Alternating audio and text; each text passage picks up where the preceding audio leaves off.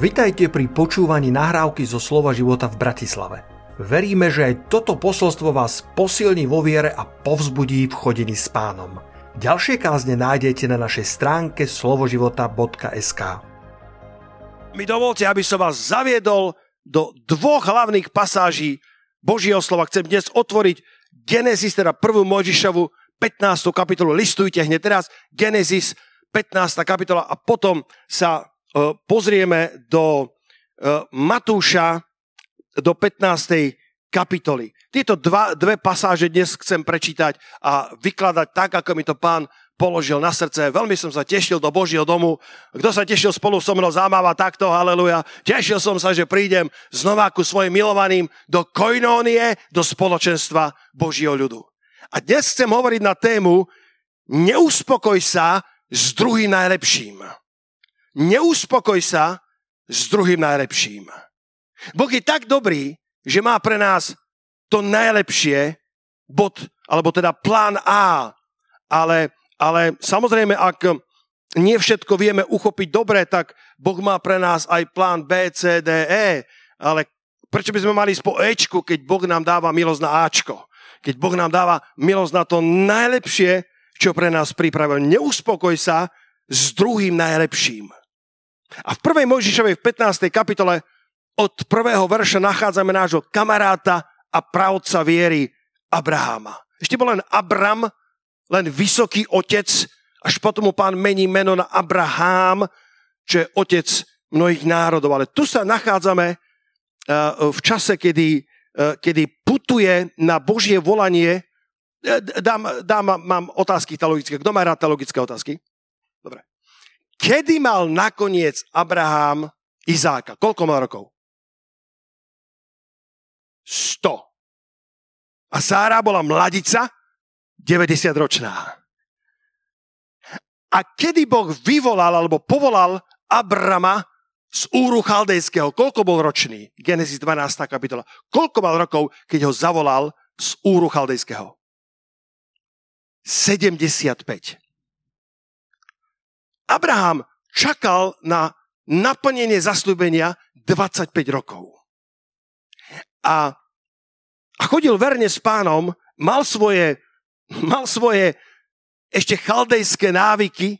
Raz keď išiel do Egypta, lebo bol obrovský hlad v ich krajine, tak uh, povedal o svojej žene, že je to jeho sestra, aby si zachránil život, uh, čo potom urobil aj Izák ako keby dedil eh, hriechy svojho vlastného otca, ale, ale, ale Boh to všetko prikryl, ešte stále to nebol dokonalý Abram, Abraham, ale už bol na ceste do zeme zasľúbenej.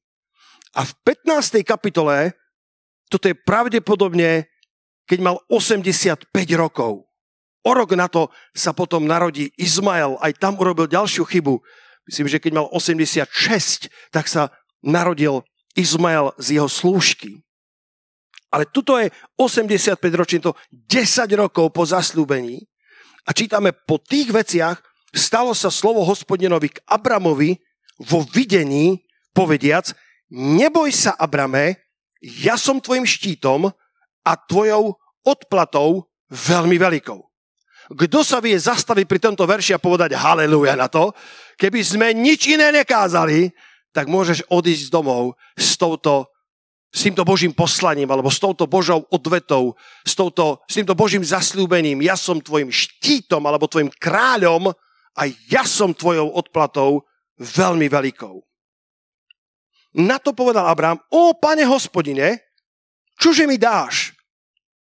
Keď ja tu odchádzam bezdetný a majiteľom môjho domu je damašský Eliezer. To je taká tajná postava, nevieme veľa o ňom, kto bol damašský Eliezer, ale domnievajú sa bádatelia písma, že uh, buď to bol otrok, ktorého Pavol vykúpil na svojich, Pavol, Abram vykúpil na svojich cestách a urobil ho súčasťou jeho rodiny a jeho správcom rodiny, damašský Eliezer, niekde v Damašku uh, mohol byť, mohol byť na, na trhu otrokova Abram si ho kúpil a stal sa mu niečo ako syn. Iní hovoria, že to mohol byť jeden z tých 318 ktorých e, Abram vyslal na vyslobodenie Sodomy a Gomory z tých 318 udatných mužov, ktorí, boli, e, ktorí vyrástli v jeho dome a neboli jeho synovia, ale boli jeho DNA, mali jeho pomazanie, mali jeho odvahu. Boli to muži, ktorí vyrástli, bratia a sestry, nech nám Boh dá takýchto 318 v našom strede, bez ohľadu na to, odkiaľ si prišiel, bez ohľadu na to, aké je tvoje sociálne zázemie, pozadie, možno si prišiel z iného zboru, možno si prišiel zo sveta, nech Boh dá, aby sme mali takýchto 318 mužov v našom strede, ktorí budú ochotní bojovať za Božie kráľovstvo a vydobiť veľké víťazstvo pre Ježiša Krista. Halelúja mužovia narodení v dome, tak ako Tomáš Šimko, ktorý slúžil uh, pred týždňom v našom zbore, to je syn narodený v tomto dome. Svoje talenty, má svoje obdarovania nádherné, ale človek, ktorý má DNA Abrama, Abraháma, domu Božieho. A tak Abraham vo svojej netrpezlivosti už čaká 10 rokov, tak hovorí, pane, ja odchádzam bezdetný a majiteľom môjho domu, môjim dedičom je damašský Eliezer. Ja ho ľúbim, je to muž, ktorého som vychoval, ja som jeho tútor, jeho mentor, je, je pod mojimi krídlami, ale nemám syna, pane. Som veľmi bohatý. Mám všetko, čo by som si mohol zažiadať. Abraham bol šejk východu, ktorý vyznával hospodina. Abraham bol bohatý človek. Povieš, pastor, kdeže si to čítal? V písme. Halelúja. Prvá Možišova 13. kapitola. Verš 2 hovorí, a Abraham bol veľmi bohatý na dobytok, na striebro a na zlato. Abraham nebol bohatý. Abraham bol veľmi bohatý. Abraham mal všetko, po čom by človek mohol túžiť, ale tu sa sťažuje a hovorí, pane hospodine, odchádzam bezdetný, nedal si mi syna, Nedal si mi dieťa, nedal si mi dediče, dal si mi všetko. Ty si moja veľká odplata, ty si môj štít, ale nemám syna. A mne sa veľmi páči, ako je Abraham, Abraham v tomto čase v nádhernom vzťahu s hospodinom. Keď chce mať dobrý vzťah s pánom, sú dve veci, ktoré ti poradím. Prvá je cti hospodina, aj keď sa ti nedarí. A druhá je, buď k nemu otvorený ako ku priateľovi. Niektorí ho len ctia a boja sa ho pýtať otázky. A niektorí sa len pýtajú otázky ako kamaráta z mokrej štvrte. Ale tu je, začína, o pane hospodine, to je prvýkrát v písme, kde hovorí Adonaj Jehova. A potom už len trikrát obidva sveté mená dohromady. O, pane hospodine, Abram má úctu k svojmu pánovi aj keď je bezdetný, aj keď nemá naplnené svoje potreby. Možno, že nemáš naplnené všetky svoje potreby a aj tak máš ctiť hospodina. Aj tak ho máš uctievať. Pod nadpis tejto časti som dal, že aj tak uctievaj Boha. Napriek tomu uctievaj Boha. O, pane hospodine, hľa mne si nedal semena. A tak hľa cudzí syn môjho domu bude môjim dedičom. Abraham ctil Boha aj napriek tomu, že nemal naplnenú potrebu. A to nie hociakú. Nemal totiž potomka, hoci mu ho Boh prislúbil. Ale jednu vec Abraham robil správne. Od chvíle, kedy ho Boh zavolal z úru chaldejského v Genesis 12, keď vyšiel odtiaľ, zachoval si kľúčovú hodnotu života a to, že Boh bol v jeho živote vždycky na prvom mieste. Kamkoľvek išiel, staval oltár hospodinovi. Prvá Mojžišova 13. kapitola, poďte tam. Prvá Mojžišova 13, verš 2. A Abraham bol veľmi bohatý na dobytok, na striebra zlato. To sme už čítali však. Raz som bol v Upsale a kázal Jongičo. Poznáte Jongiča? Pastor to najväčšieho zboru a mal dve kázne. A po prvej kázni, keď skončil, som si povedal, pane môj, vôbec nekázal až tak dobre, ako som myslel. Ty si môžeš použiť kohokoľvek. To nebolo o výrečnosti kázni, ale ten človek chodil s Bohom. A potom na druhý deň ráno kázal kázeň a začal od slova do slova prvých 5 minút to isté, čo večer predtým. Pane môj, pomôž mu, si zabudol, čo kázal. Ale potom sa spametal niekde od 6 minúty, ak to otočil iným smerom. Príbeh zo služby Keneta Hegina mal obrovskú biblickú školu. A jeden z učiteľov, ktorý tam, myslím, že Kenneth Hagin to bol, a mali, mali vyučovanie, myslím, že na tému uzdravenia. A to bola vtedy naozaj persona Božia, ktorú si pán veľmi používal, mal niekoľko návštev Ježiša Krista, ktorý k nemu prichádzal a učilo slovo Božie. Stovky študentov tam boli. Platili si školné a obetovali kus života. A Kenneth Hagin vyučoval jedno posolstvo a každý týždeň učil to isté. Ale nie, že to isté, akože od slova do slova, dokonca ešte aj vtipy, ktoré hovoril, boli tie isté.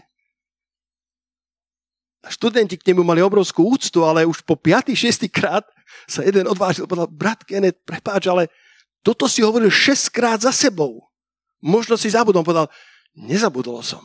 Ale Boh mi povedal, že to mám kázať, až dokiaľ to nebudete žiť. Na čo ti je 100 zjavení?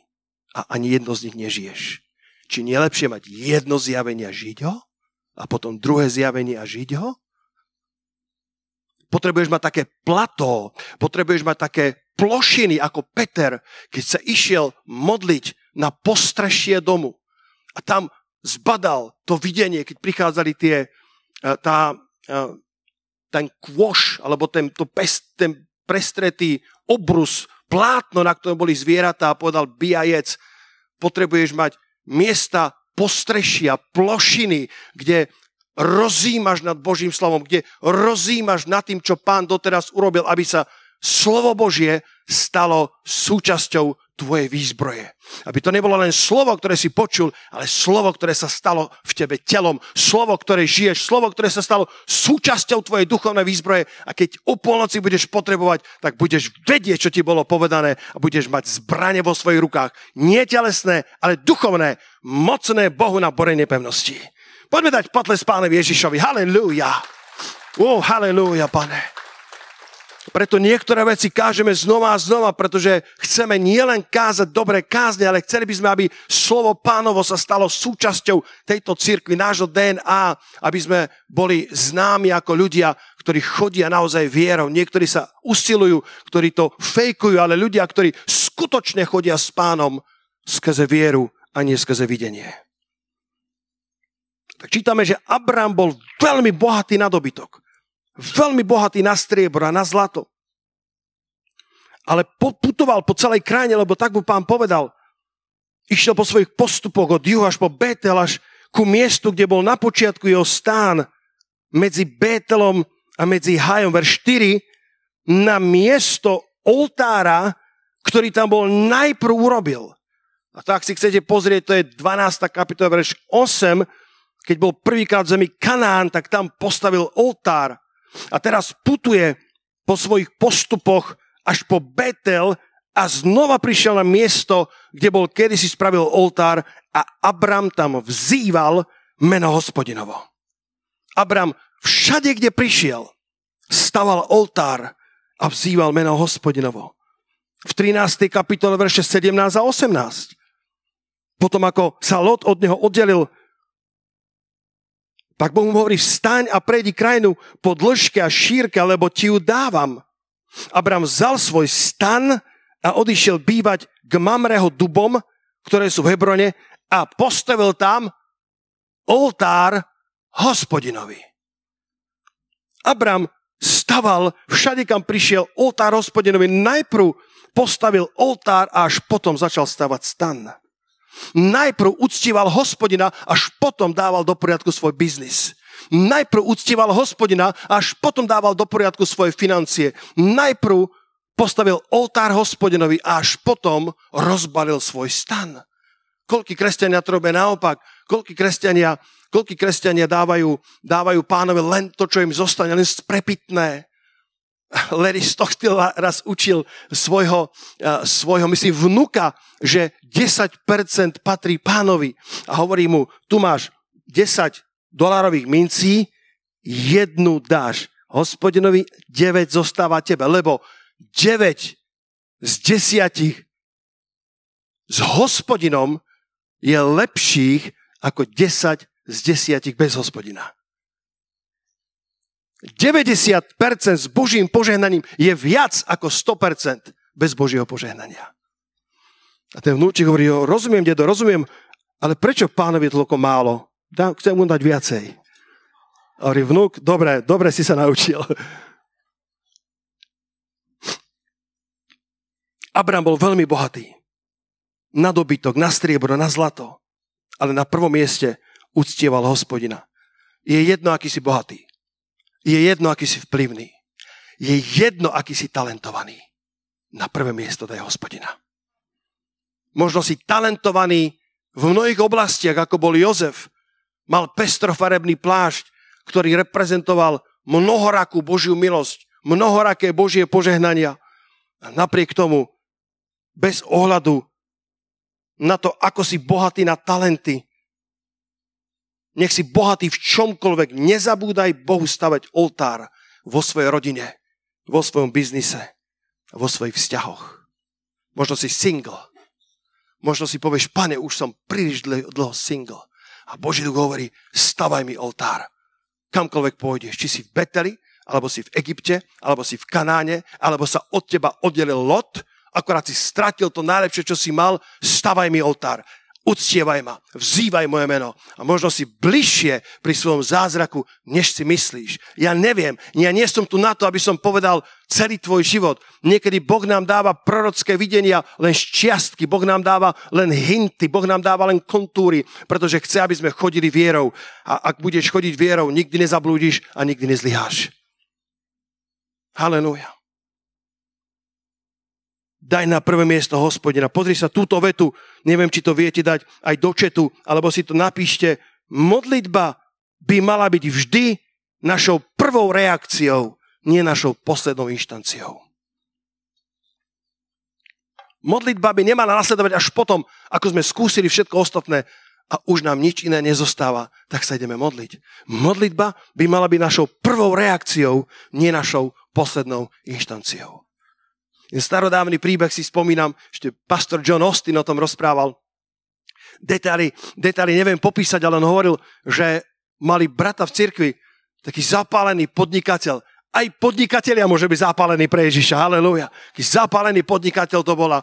Myslím, že má nejakú stavebnú firmu, ak sa si dobre pamätám, tak mal montované domčeky, ktoré zmontoval a potom niekam doniesol a mal mal partiu robotníkov a tým vždycky svedčil o Kristovi. A oni povedali, dobre, náš podnikateľ to je taký horlivec pre Božie kráľovstvo, ale platí dobre.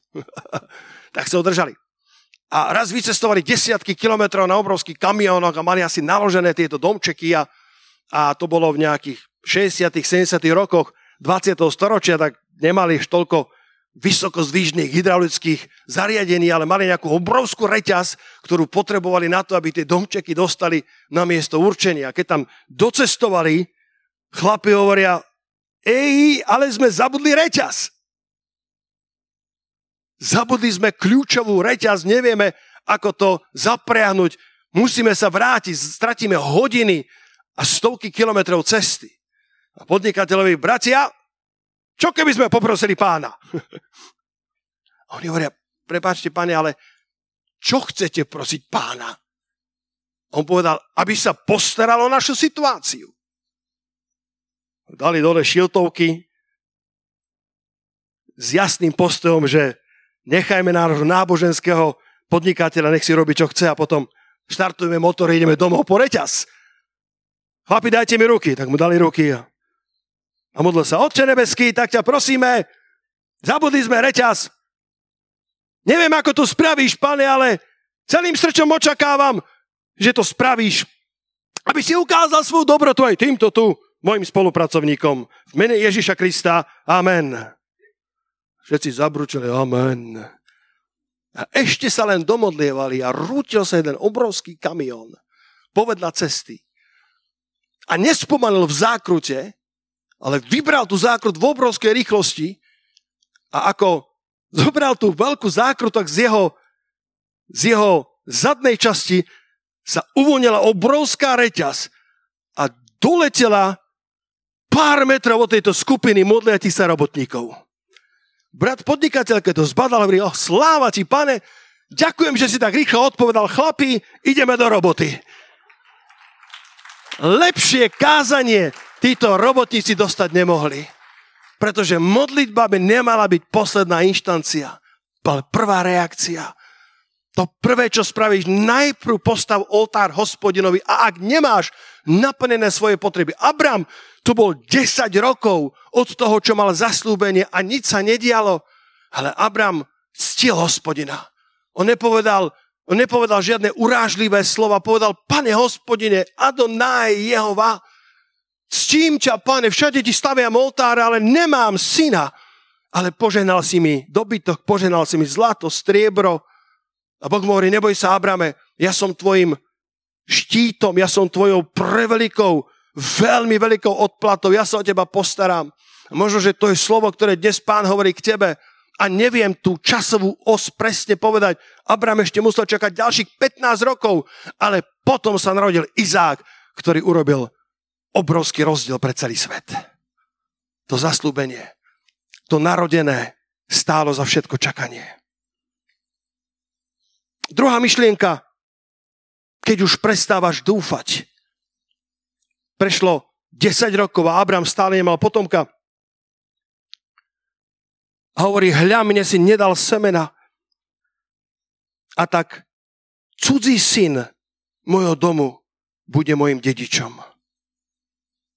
Abraham už čakal príliš dlho a jeho viera bola otrasená. Bol šťastný s Bohom, ale jednu oblasť nemal naplnenú. Rozhodol sa preto, že sa uspokojí s druhým najlepším. Príslovia 13, verš 12. Očakávanie, ktoré sa odťahuje, robí srdce chorým. Ale splnená žiadosť je stromom života. Možno si tam, kde bol Abram a uspokojil si sa s damašským Eliezerom. A teraz mi dobre načúvaj, ruku hore, kto dobre načúva tomuto kazateľovi ja ani na sekundu nehovorím, že cesta za Božími zaslúbeniami je vždy vydláždená, vydláždená lupienkami ruží. Ani na chvíľku nehovorím, že celý tvoj život ťa bude sprevádzať iba mlieko a med. V finále tá destinácia je zem zaslúbená, ktorá preteká mliekom a medom. Ale od amen až po hľa tu to je, môže prejsť dlhá cesta.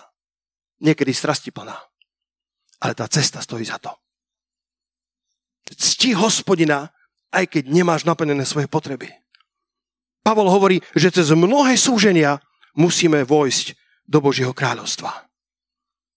A moja záverečná otázka pre toto ráno je, aký je veľký Boh, ktorému slúžiš? Skutočná viera závisí od toho, aký je veľký Boh, ktorému slúžiš. Nie o tom, aký je veľký Boh, ale aký je veľký Boh, ktorému ty slúžiš. Povedz susedovi, môj Boh je veľký Boh. Otázkou nie je, či to dokáže. Otázkou je, či Boh, ktorého veríš, to dokáže. Otázkou nie je, či má dosť sily. Otázkou je, či Boh, ktorého veríš, má dosť sily. Nie je otázkou, aký je veľký tvoj vrch, ale otázkou je, aký je veľký tvoj Boh, pretože bez ohľadu na veľkosť tvojho vrchu, ak je tvoj Boh veľký, nie takého veľkého vrchu. Kým si ty veľký vrchu, ktorý sa píšiš proti Zorobábelovi, si len rovinou. Si len rovinou. Zoberiem vás do jedného famózneho príbehu v písme Matúš 15. kapitola na záver. Poďte tam. Kto ešte vydrží so mnou? 15 minút. Ešte 15 minút. Číha, nastavte mi budíky. 15 minút. To som si dal, ušiel som si na seba bič. Ale pozri sa na Matúša 15. kapitolu, nádherný príbeh. Nie často o ňom kážeme, lebo má svoje zákutia, ktoré nám nevždy sedia do našej teológie. Matúš 15. kapitola od verša 21 budem čítať z ekumenického prekladu až do verša 28. A to je v čase, kedy pán Ježiš sa utiahol do okolia Týru a Sidonu, ide mimo Galileu, mimo tie územia, kde ho bol pán Boh poslal primárne, v vo verši 22 čítame, tu vyšla istá kanánska žena z toho kraja, Týru a Sidonu, alebo Syroféničanka, alebo grécka žena, iné preklady, a kričala. Zmiluj sa nado mnou, pane, synu Dávidov, moja dcéra je hrozne posadnutá démonom. Koľký z vás poznáte ten príbeh, nech viem. OK, väčšina sály. Moja dcéra má tak zlý stav, že je hrozne posadnutá démona. Pozri sa na nášho milovaného Ježiša, verš 23, on jej však neodpovedal ani slovo. Ste so mnou. On jej nepovedal ani len slovo. A pokračoval ďalej. Aké odmietnutie, aký šok. Jeho učeníci však prišli a prosili ho, zbav sa jej, akože nie uzdraviu, ale zbav sa jej, lebo kričí za nami. Pane, nerobí to dobre pre náš imič. Na našom Instagramovom profile to nevyzerá dobre. Pane, pane, zbav nás tejto ťarchy. Zbav nás tejto kričiacej kanánky, tejto pohanky. Lebo naše PR utrpelo šrámy. Nerobí dobrý dojem. Poškozovala imidž ich služby.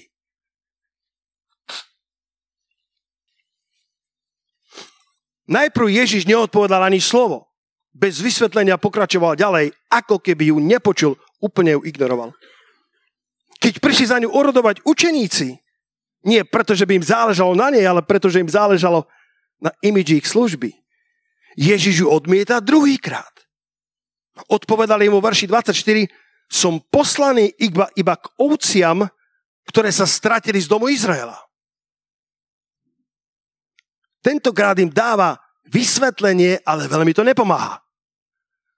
Najprv nedal žiadne vysvetlenie, ignoroval, potom dal vysvetlenie, ale čo to pomôže tej grékyni, keď má cérku, ktorá je hrozne posadnutá démonom a Ježiš hovorí, som poslaný primárne ku deťom Izraela. Jej potreba ostáva nenaplnená. A hoci jej Ježíš neprejavil úctu, jej uctievanie to nezastavilo.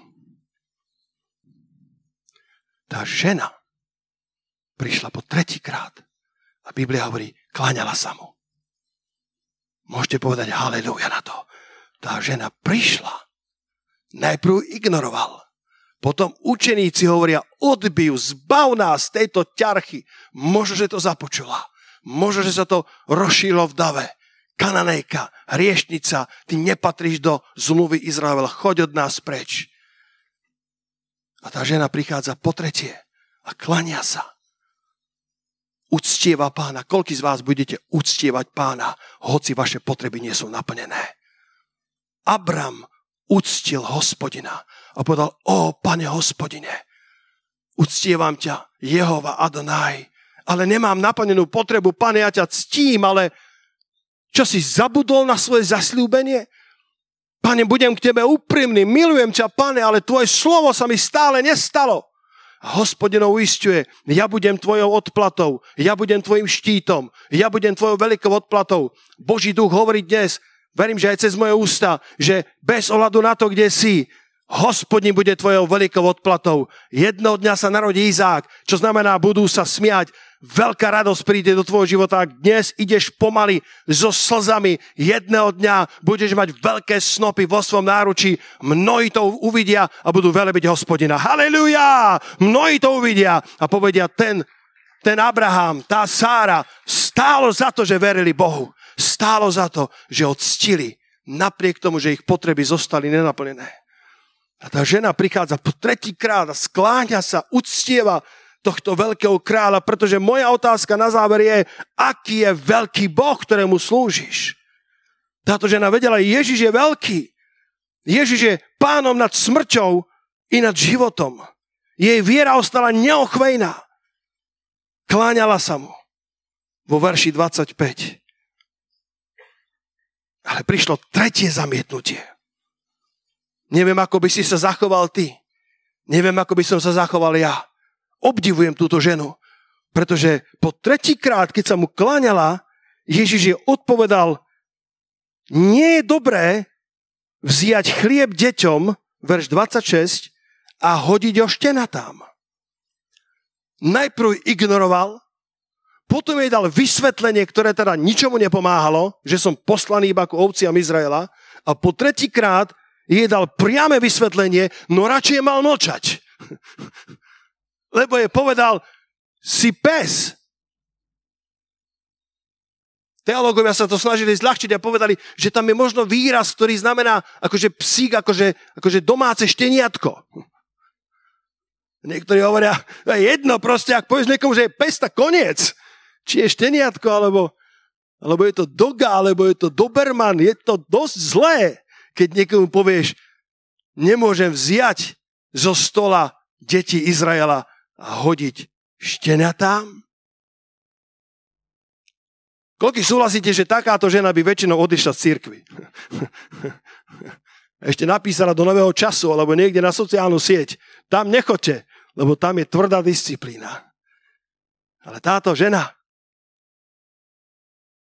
tak uctievala pána, tak mala bolesť v srdci, tak túžila po pomoci od tohto veľkého spasiteľa, že sa neurazila.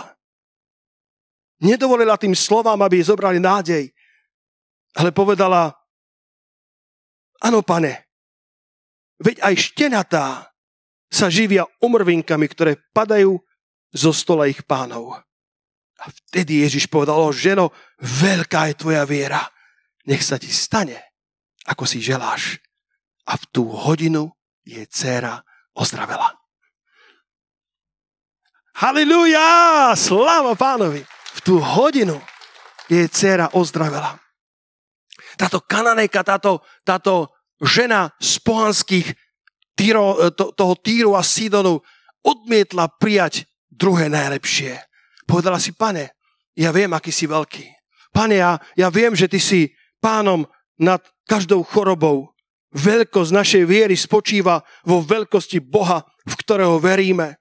Veľkosť našej viery nie je o tom, že máme veľké vyznania, nie je o tom, že máme veľké slova, ale je to o tom, že v našom srdci máme, máme vieru vo veľkého Boha, ktorému nič nebude nemožným. Vieru v Boha, ktorý, ktorý je stvoriteľom neba a zeme, ktorý povedal, nebo a zem pominú. To najpevnejšie, čo človek si vie predstaviť, jedného dňa pominie, ale moje slova nikdy nepominú. My veríme v takého Boha, ktorý povedal, či bude niečo nemožné pre hospodina. A povedal, aby sme nestavali hranice tomuto všemocnému izraelskému. Halelúja. Táto žena povedala, pane, mne stačí jedna omrvinka a moja dcéra bude uzdravená.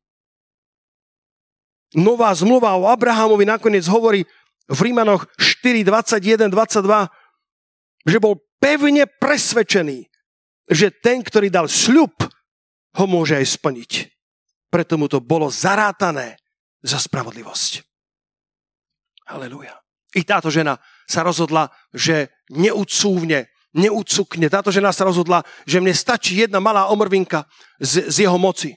Súhlasíte so mnou, že stačí jedna malá omrvinka zo stola kráľovského na to, aby si bol uzdravený, aby si bol oslobodený. Že Bohu nič nebude nemožné. Možno e, máš dokonca diagnózu, možno máš ťažkú diagnózu, možno lekár nad tebou prehlásil ortiel smrti ale, ale ak Boh má ešte pre teba život, o, ja to hovorím prorocky, ak Boh má ešte pre teba život, tak nikto ti ten život nevezme. Nikto predčasne neukradne tvoj život. Ak ti Boh ešte naplánoval 10 rokov, tak nech ti Boh dá 10 rokov. Ak Boh má pre teba 50 rokov, nech sa stane 50 rokov. Nikto ti nevezme tvoj život. Halelúja. Nenechaj sa trápiť nepriateľom, že, že to neustojíš, že nie si dostatočne hodný. Buď ako bola táto žena, ktorá povedala, pane, mne stačí jedna malá omrvinka z tvojho stola a moja dcéra bude uzdravená. Kráľovná Škótska Mária Stuartová je známa tým, že povedala, bojím sa modlitieb Johna Knoxa viac ako všetkých spojených armád Európy. John Knox to bol reformátor a, a, a, napomínal kráľovnu z jej hriechov a povedala sa, bojím jeho modlitieb viacej ako všetkých spojených armád Európy. Poďme byť ľudia veľkého srdca, veľkej viery. John Knox sa nemodlieval, pane, spas mojich príbuzných, moju rodinu, mojich susedov. Povedal, pane, daj mi Škótsko, inak zomriem. To boli modlitby týchto reformátorov, ktorí išli pred nami. Charles Finney chodil po mestách a mestečkách a mával trojtýždňové ťaženia a spolu s ním chodíval tzv. otec Neš. Počuli ste meno otec Neš? Možno ste počuli meno Charles Finney. Koľký počul meno Charles Finney? Hovorí sa, že z jeho evangelizácií 80% obrátencov zostalo verných pánovi až do konca života. 80%. Neuveriteľné číslo. Z dnešných evangelizácií podľa štatistik to býva pár percent, ktorí zostanú verní pán. Z jeho to bolo 80%. A otec Neš bol bývalý episkopálny kazateľ, ktorý bol odpadnutý od viery a na jednom zhromaždení s Charlesom Finim sa dramaticky obrátil. A cestoval s ním a nerobil nič iné, než sa modlil za jeho kampane. Zatvoril sa do izby a tri dni z nej nevyšiel. A chyžná, chyžná poslala SMS-ku Finimu. To bolo niekedy pred 200 rokmi. A, a povedala, povedala, niečo je s otcom Nešom, pretože nepríjma potravu. A potom som tam nahliadla a videla som, že leží na tvári, na zemi. Niečo sa muselo stať. A Charles Finney hovorí, všetko je v poriadku akorát oroduje za toto mesto. Môžete zakrižať haleluja, haleluja. Aký je veľký Boh, ktorému slúžiš? Posledná myšlienka, keďže mám už len 4 minúty. Vidí von zo svojho stanu. Vidí von zo svojho stanu. Kľúčovým veršom Abramovej viery bolo toto. 1. Mojžišova 15, verše 5 a 6.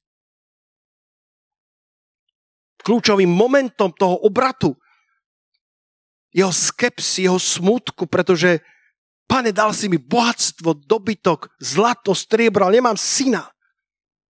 A vo verši 5 mu hovorí, alebo čítame, hospodino vyviedol von a riekol, nože pozri hore na nebo a spočítaj hviezdy, ak ich budeš môcť spočítať.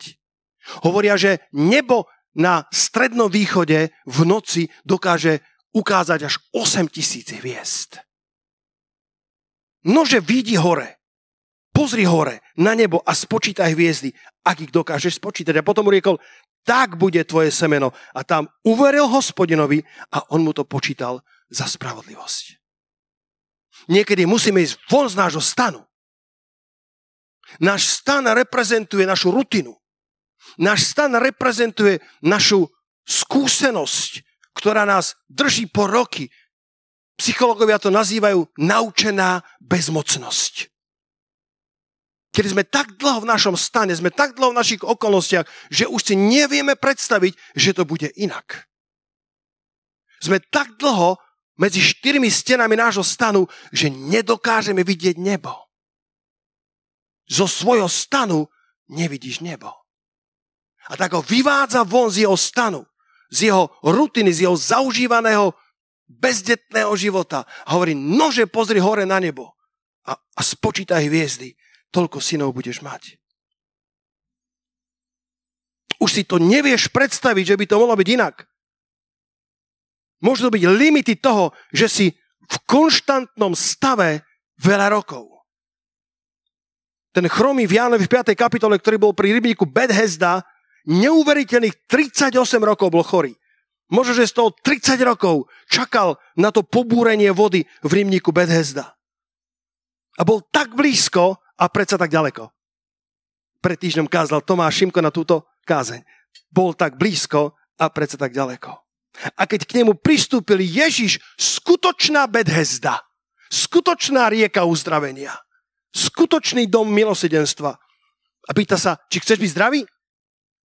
tak chromý spustil svoj verklik, spustil svoju naučenú frázu. Pane, kým prídem k rybníku, niekto iný ma predbehne, lebo som nevládny na svoje nohy. Bol tak navyknutý na svoj stav, lebo trval tak dlho, že už dávno prestal očakávať na zmenu. Jeho naučená bezmocnosť mu zabránila rozpoznať čas Božieho navštívenia. Môžu byť limity tvojho vzdelania – Jozef sa stal druhým po faraónovi, pričom bol synom pastiera. Viete, koľko bolo v jeho rode ľudí? Biblia hovorí 70 ľudí. A prichádza do Veľkého Egypta, Veľkého impéria a stáva sa ministrom hospodárstva, ktorý spravuje krajinu fantastickým spôsobom. Po 14 rokov, aj v čase hojnosti, aj v čase sucha. Egyptiania tak pohrdali pastiermi, že si s nimi ani nepodali ruky.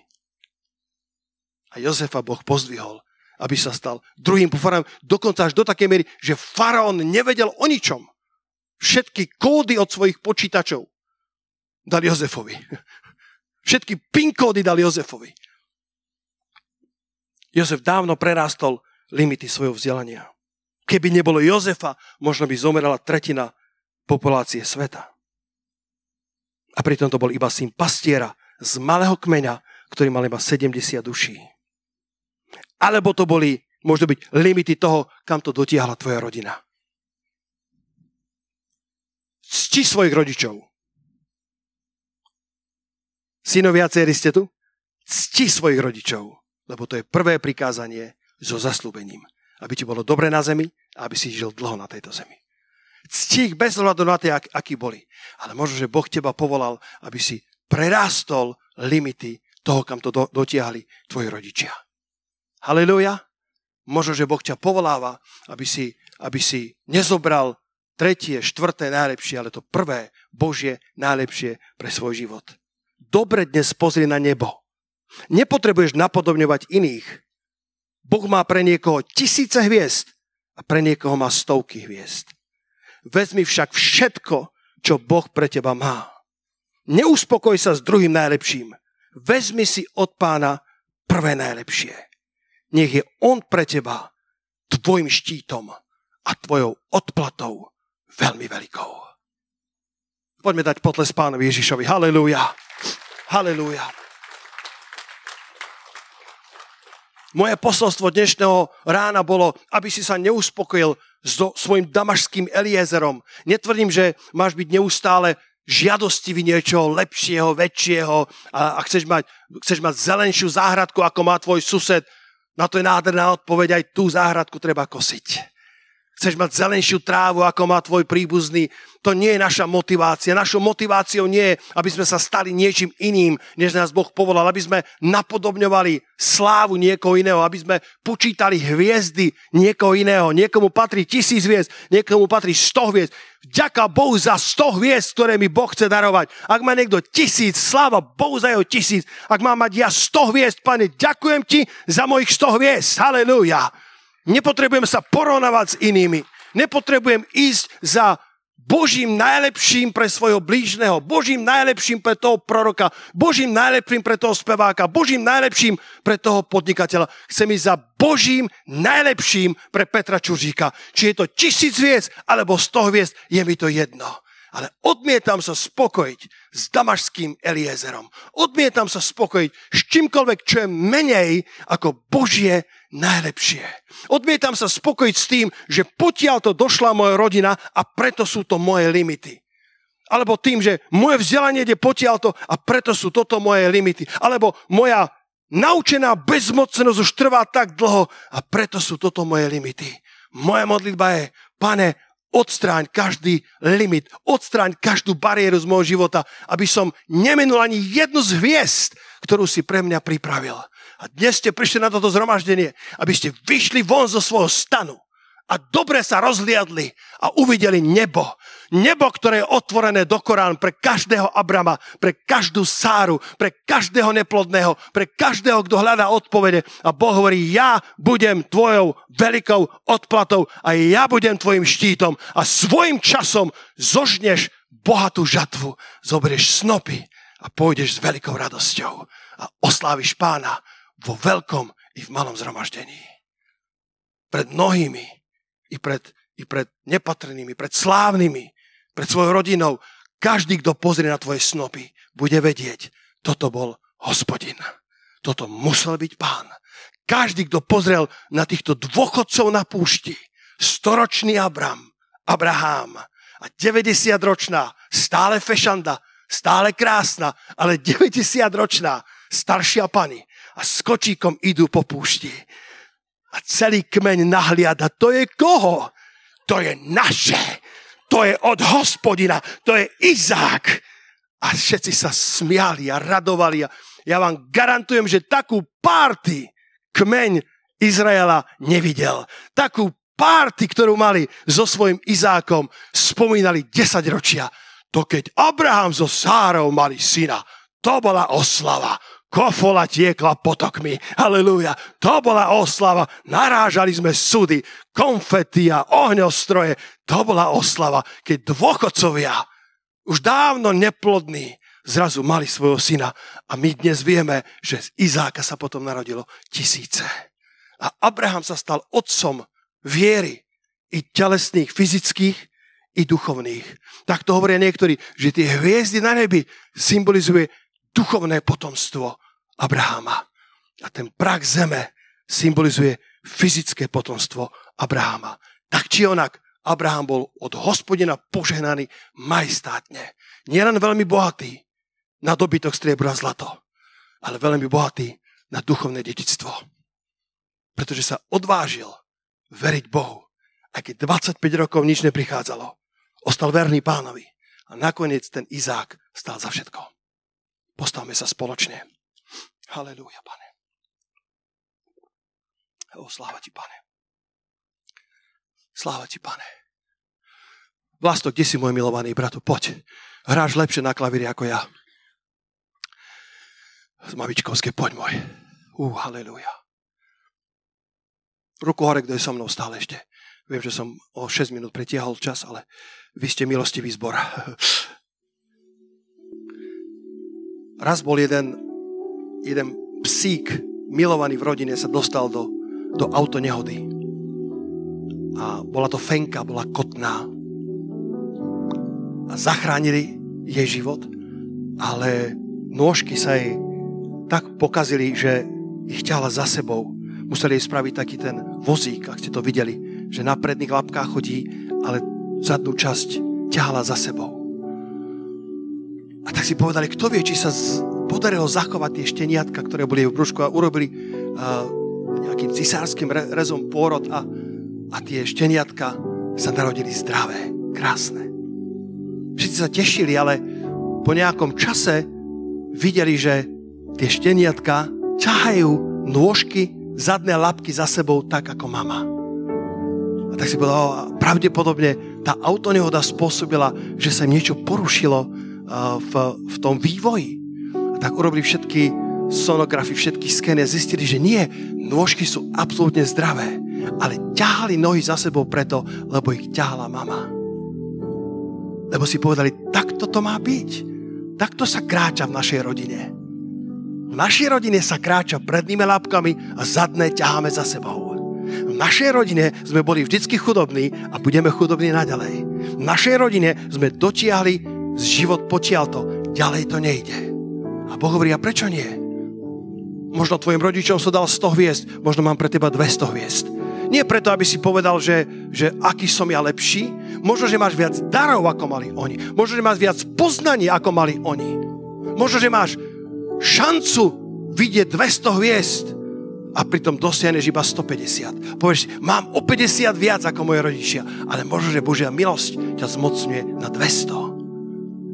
Pane, my ti ďakujeme, že sa nemusíme s nikým porovnávať, ale chceme sa natiahnuť po všetkých hviezdach. Ty si povedal Abrahamovi, nože pohliadni na nebo a víc hviezdy, ak ich vieš spočítať. Toľko potomkov, toľko synov a dcer mám pre teba. Pane, pomôž nám vidieť celú nebeskú oblohu, ktorú si rozžiaril nad našimi hlavami.